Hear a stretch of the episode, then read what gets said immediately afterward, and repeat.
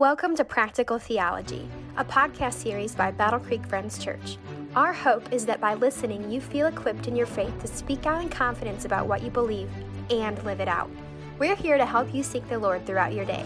So here's your host, Bible teacher, father, husband, and guy who likes cookies, Leo Wilson.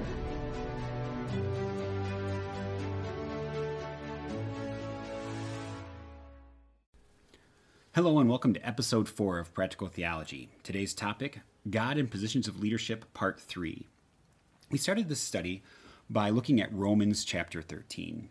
And in that, we see that God appoints leaders and calls them his servants. And he also says, as they're his servants, we ought to obey them as Christians. We ought to give them respect.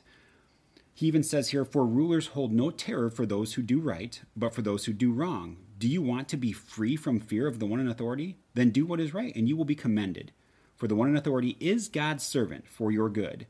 But if you do wrong, be afraid. For rulers do not bear the sword for no reason. They are God's servants, agents of wrath, to bring punishment on the wrongdoer. Therefore, it is necessary to submit to the authorities, not only because of possible punishment, but also as a matter of conscience. So here we see God is saying that they're his servants. He's appointed them, and we have a role in that.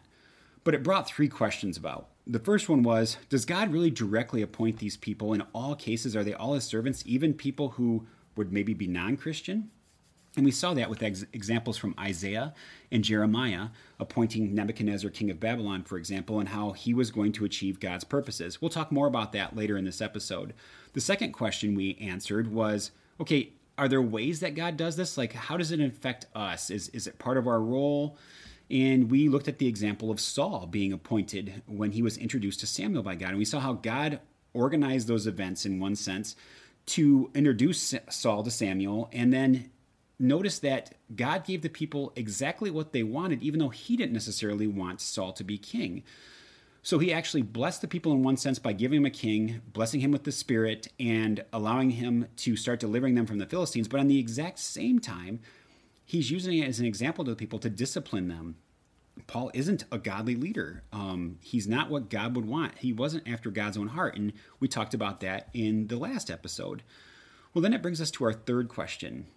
Well, what exactly is our role, given that God appoints leaders, and how do we act this out? Do we see biblical examples of what our role is? And we do, and we're going to share some of those today. The first one we're going to look at is out of verse two of Romans thirteen, when it talks about whoever rebels against the authority is rebelling against what God has instituted. What does rebel mean? There's an example in Scripture out of Galatians two eleven through fourteen, where Peter and Paul are having a disagreement about circumcision and the idea of salvation, you know, eating with sinners. And I want to read that to you, but I want us to listen to how they interact with one another. I'm not interested in theology of like circumcision or the, you know, um, salvation, but as much as how are they interacting, the difference of rebelling versus dealing with problems. When Cephas came to Antioch, Cephas is Peter, I opposed him to his face because he stood condemned. For before certain men came from James, he used to eat with the Gentiles, but when they arrived, he began to draw back and separate himself from the Gentiles because he was afraid of those who belonged to the circumcision group. The other Jews joined him in his hypocrisy, so that their hypocrisy, even Barnabas, was led astray. When I saw that they were not acting in line with the truth of the gospel, I said to Cephas in front of them all, "You are a Jew, yet you live like a Gentile and not like a Jew. How is it then that you force Gentiles to follow Jewish customs?" So what I want to point out there is the difference of rebellion versus healthy confrontation. The interaction between Peter and Paul is to recover truth. And Paul starts asking Peter questions like, why are you doing it like this? Some of these are very direct questions. Some of these might even make Peter look bad. But they're, they're not rude. They're not disrespecting Peter as a person. They're challenging Peter's belief. And that's very healthy, given that this is found in Scripture. We see that when it comes to God's truth, when it comes to important things, it's okay to ask questions. Both of these men are positions of leadership. They need to respect one another, but it doesn't mean they have to just bow down and listen to whatever the other one says and do it. And, and this is important. For as Christians, we can disagree with people in leadership, but yet still respect them. So this comes to, like, for example, anybody that's a leader in our country, senators, representatives, governors, presidents, any of those positions need to respect one another because they are all elected officials. They are all people that are representing our needs as citizens, but also appointed by God. So no one's exempt from this. we need to still respect and not rebel. We need to listen and discuss our differences. And even when leaders do this and they're disrespectful and they're name calling, this is wrong. We shouldn't be doing these things, nor should we teach our children to do these things. We should set an example. We should treat them respectfully, but we can talk about why we disagree. Okay, there's another situation that comes up. And this comes out of uh, Acts twenty-two twenty-two. Paul is addressing people, and they're not happy. And they actually say he's worth death, like you should kill him. Well, then Paul understands the situation, and the Romans that arrested him didn't understand. They they didn't know that they were arresting a Roman citizen, and with that, Paul had certain rights. Well, anyway, Paul makes the best of the situation, and he goes into Acts twenty-three, and he says this. Paul looked straight at the Sanhedrin and said, "My brothers, I have fulfilled my duty to God in all good conscience this day." At this, the high priest Ananias ordered that those standing near Paul to strike him on the mouth. Then Paul said to him, "God will strike you, you whitewashed wall. You sit there to judge me according to the law, yet you yourself violate the law by commanding that I be struck." Those who were standing near Paul said, "How dare you insult God's high priest?" Listen to this here. Paul replied, "Brothers, I did not realize that he was the high priest, for it is written, 'Do not speak evil about the ruler of your people.'" Then Paul, knowing that some of them were Sadducees and the other Pharisees, called out to the Sanhedrin, "My brothers, I am a Pharisee, descended from Pharisees. I stand on trial because of the hope of the resurrection of the dead." Okay, two things there. Paul was striked on the mouth for saying something and probably pretty upset because he wasn't wrong. He was honoring God. And so he replied back, talking about how terrible the person was that ordered him to be stricken. But then he is told that that was the high priest, and Paul repents. You can hear it in, in the wording that he is sorry. He didn't realize that because it is written. He knows what Scripture says about this. You're not supposed to speak evil about the ruler of your people. So Paul sets a great example there in one sense. He says, oh, that was a mistake. I should not have done that. It's a lesson that we should learn. The second thing I like that Paul does is recovers pretty quickly and goes right to the topic. He, he's no longer talking about the person. Let's talk about the issue at hand, which is very mature and responsible. Instead of pointing out the person and what you think about them or their character or what they did wrong, talk about the issue. It's a great point. So let's look at something a little different. Let's look at what does it take to make a good leader when people have responsibilities to vote, for example, or options to choose leaders. What can we use as a means of determining who's the right leader, who's a good leader and who's a bad leader, looking historically? And I want to look at the example of Solomon. Solomon was very wise, right? One of the wisest men that ever lived, one of the richest men that ever lived. And in his account in First Kings chapter three, um, God and him are having a conversation. And Solomon says, Lord, I want to be your servant of this great people, but I can't do it. And I really wish that you would help me be a great servant. And God is impressed and says, you know, Solomon, because you haven't asked for riches or power or to defeat your enemies, but for the wisdom to lead your people, I will give you all of these things. And Solomon is an amazing leader. People come from all over the world to hear the wisdom of Solomon. People come to him for just decisions. He is leading his people not only in a just way, but he is prospering that country. Buildings, wealth are pouring into Israel. And from many definitions, even to modern day standards, he was amazingly successful. And yet, there was another problem. In verse in First Kings eleven, verses one through eight, you hear this about Solomon. King Solomon, however, loved many foreign women besides Pharaoh's daughter, Moabites, Ammonites, Edomites, Sidonians, and Hittites. They were from nations about which the Lord had told the Israelites, you must not intermarry with them because you will surely turn your hearts after their gods. Nevertheless, Solomon held fast to them in love. He had seven hundred wives of royal birth and three hundred concubines, and his wives led him astray. As Solomon grew old, his wives turned his heart after other gods. And his heart was not fully devoted to the Lord his God, as the heart of David his father had been. He followed Ashtoreth, the goddess of the Sidonians, and Molech, the detestable god of the Ammonites. So Solomon did evil in the eyes of the Lord. He did not follow the Lord completely, as David his father had done. On a hill east of Jerusalem, Solomon built a high place for Chemosh, the detestable god of Moab, and for Molech, the detestable god of the Ammonites. He did the same for all of his foreign wives, who burned incense and offered sacrifices to their gods. One, that is not a good thing to have said about you. So Solomon did evil in the eyes of the Lord.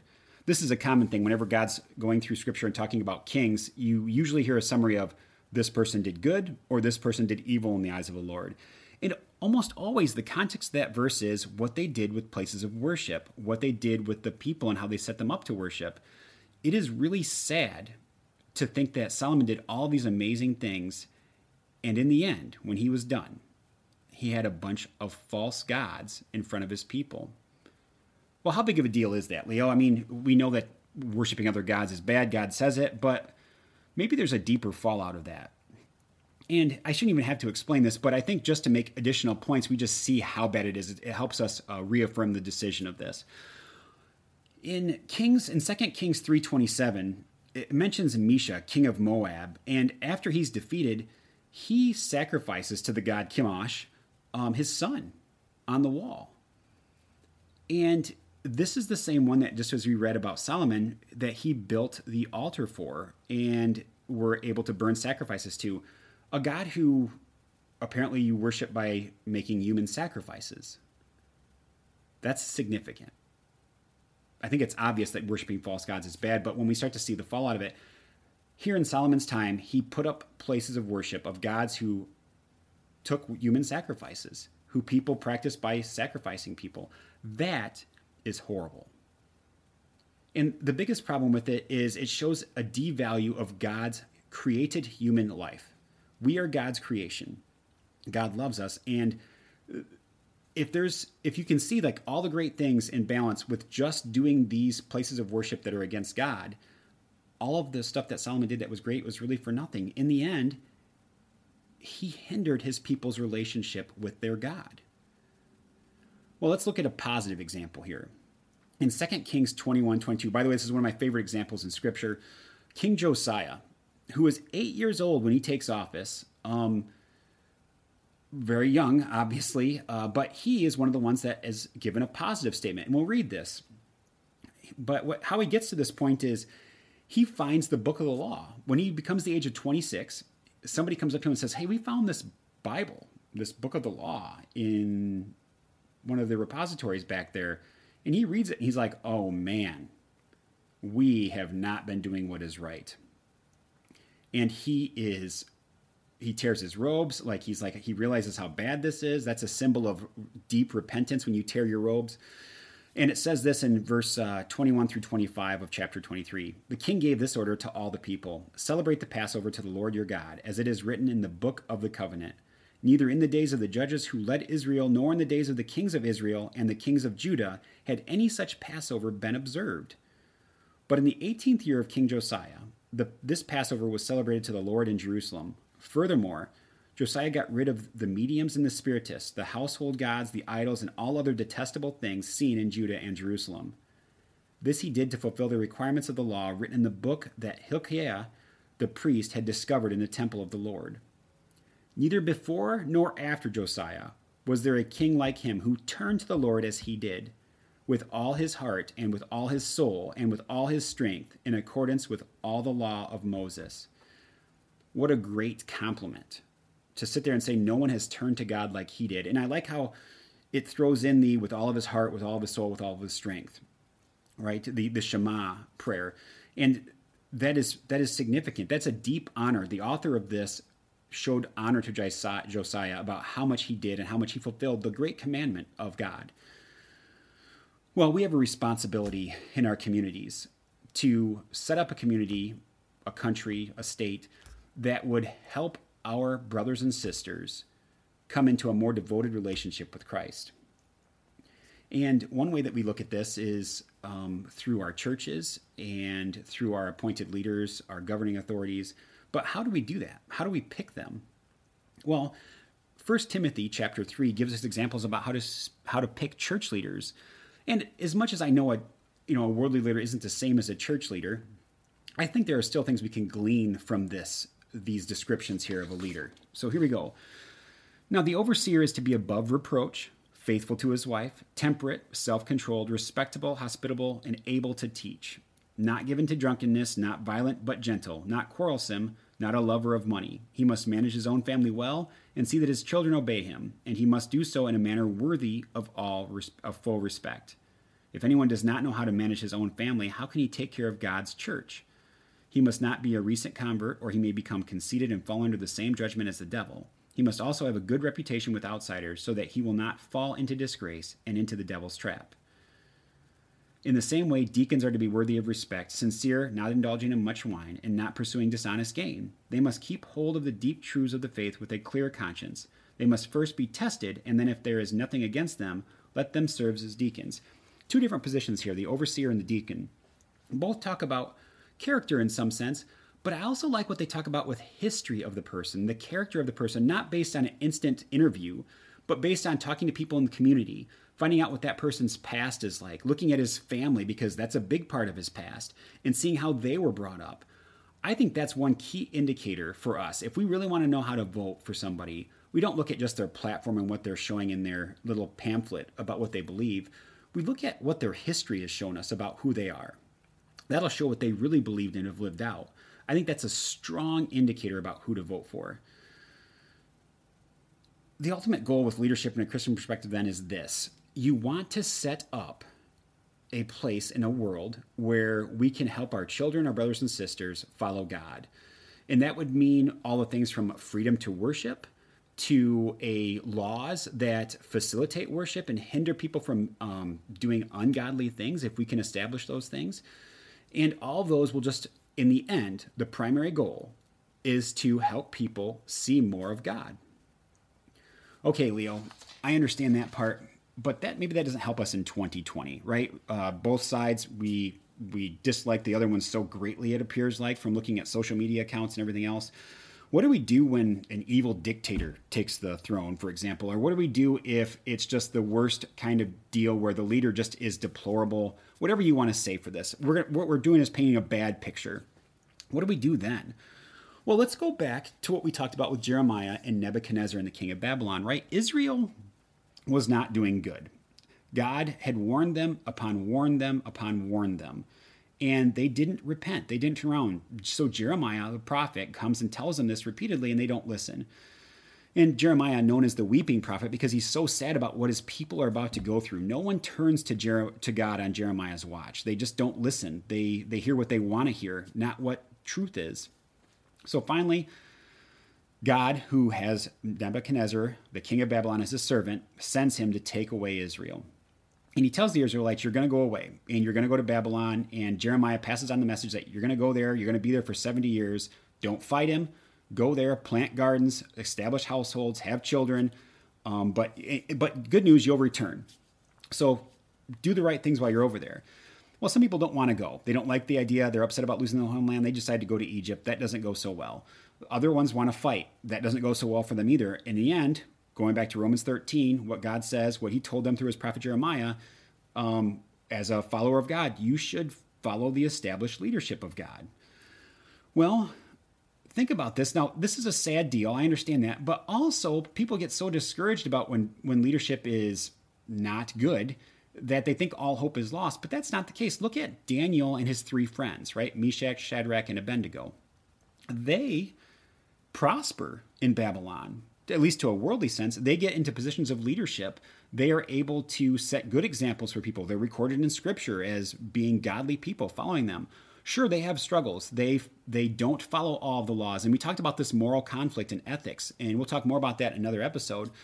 But we talked about the idea that... Um, Look, you follow the leader, but secondly to God. God's all of God's laws, all of God's laws take precedence over anything that a worldly ruler would say.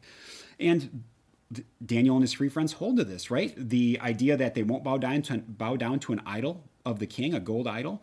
Um, Daniel gets thrown into the lion's den. Nebuchadnezzar talks to Meshach, Shadrach, and Abednego and says, "You're going to bow to me," and they say no, and they get thrown into the fiery furnace, and they all get delivered from that. They have a thing where they're supposed to eat certain foods, and they're like, no, we're not supposed to. Those are unclean. And they prosper through that. They they are looking in great health through that. So following God's rules and listening to the leader of the time and even going through conflicts, they are delivered time and time again, and they look great. They are, they are thriving in this area where it seems to be discouraging. So there gives us hope in this idea of like, oh man, I don't know, this is going to be terrible. This is going to become such and such a political situation. Yes, but it doesn't change the fact that you need to follow God's laws. And not only through that, you can honor God and bring more people to God in doing so. There's a story about a guy by the name of Brother Yun. He's a uh, a person who lives in China, and he became a Christian, and he was a strong evangelist for Christ. He loved God. And being a Christian is oppressed in China, and it was against the law, especially if you were teaching people in such a way to, you know, circumvent maybe things that the government would teach, because God's laws, once again, still take precedence. Well, he found himself arrested several times. And one time he was thrown into a prison, and it was a terrible prison. Uh, it was not, it did not treat people well. China's laws are not the same as America's laws. Um, it was uh, vile. It smelled of feces constantly. And Brother Yun was in the situation. He's like, man. And so he told the guards, he's like, hey, I'll bring honor to you and this prison. You know, because this place looks like a dump. If your leaders come in here, eh, they're going to think that you're doing a terrible job. Let me clean it. Give me soap and a bucket of water, and I will clean this whole thing for you, and you can take the honor for it. And they do it. They're like, go ahead. So he starts cleaning it up, and he cleans it up, and he cleans it up. He's cleaning up other cells, and while he's in other cells, he's witnessing to people. He's glorifying God, and other people are coming to Christ on his watch. And then one of his friends from outside the prison sneaks into the prison to see him. And he comes, and he knows this is a horrible place. He knows the conditions, the living conditions. And he sees his friend, and his friend looks healthy and clean. And he says, you, you, you look healthy. You look good. You smell like soap. And he goes, I know. And he tells him the story that I just told you about how God gave him these opportunities. He saw by serving the leaders in his, in his prison that he would be able to do something. And he was able to evangelize. He was able to bring honor to them. He showed some of these leaders, these these wardens inside the uh, inside the prison, like what it meant to have this difference about him that was God. And he brought about a great revival to the people in China there, to the people in that prison.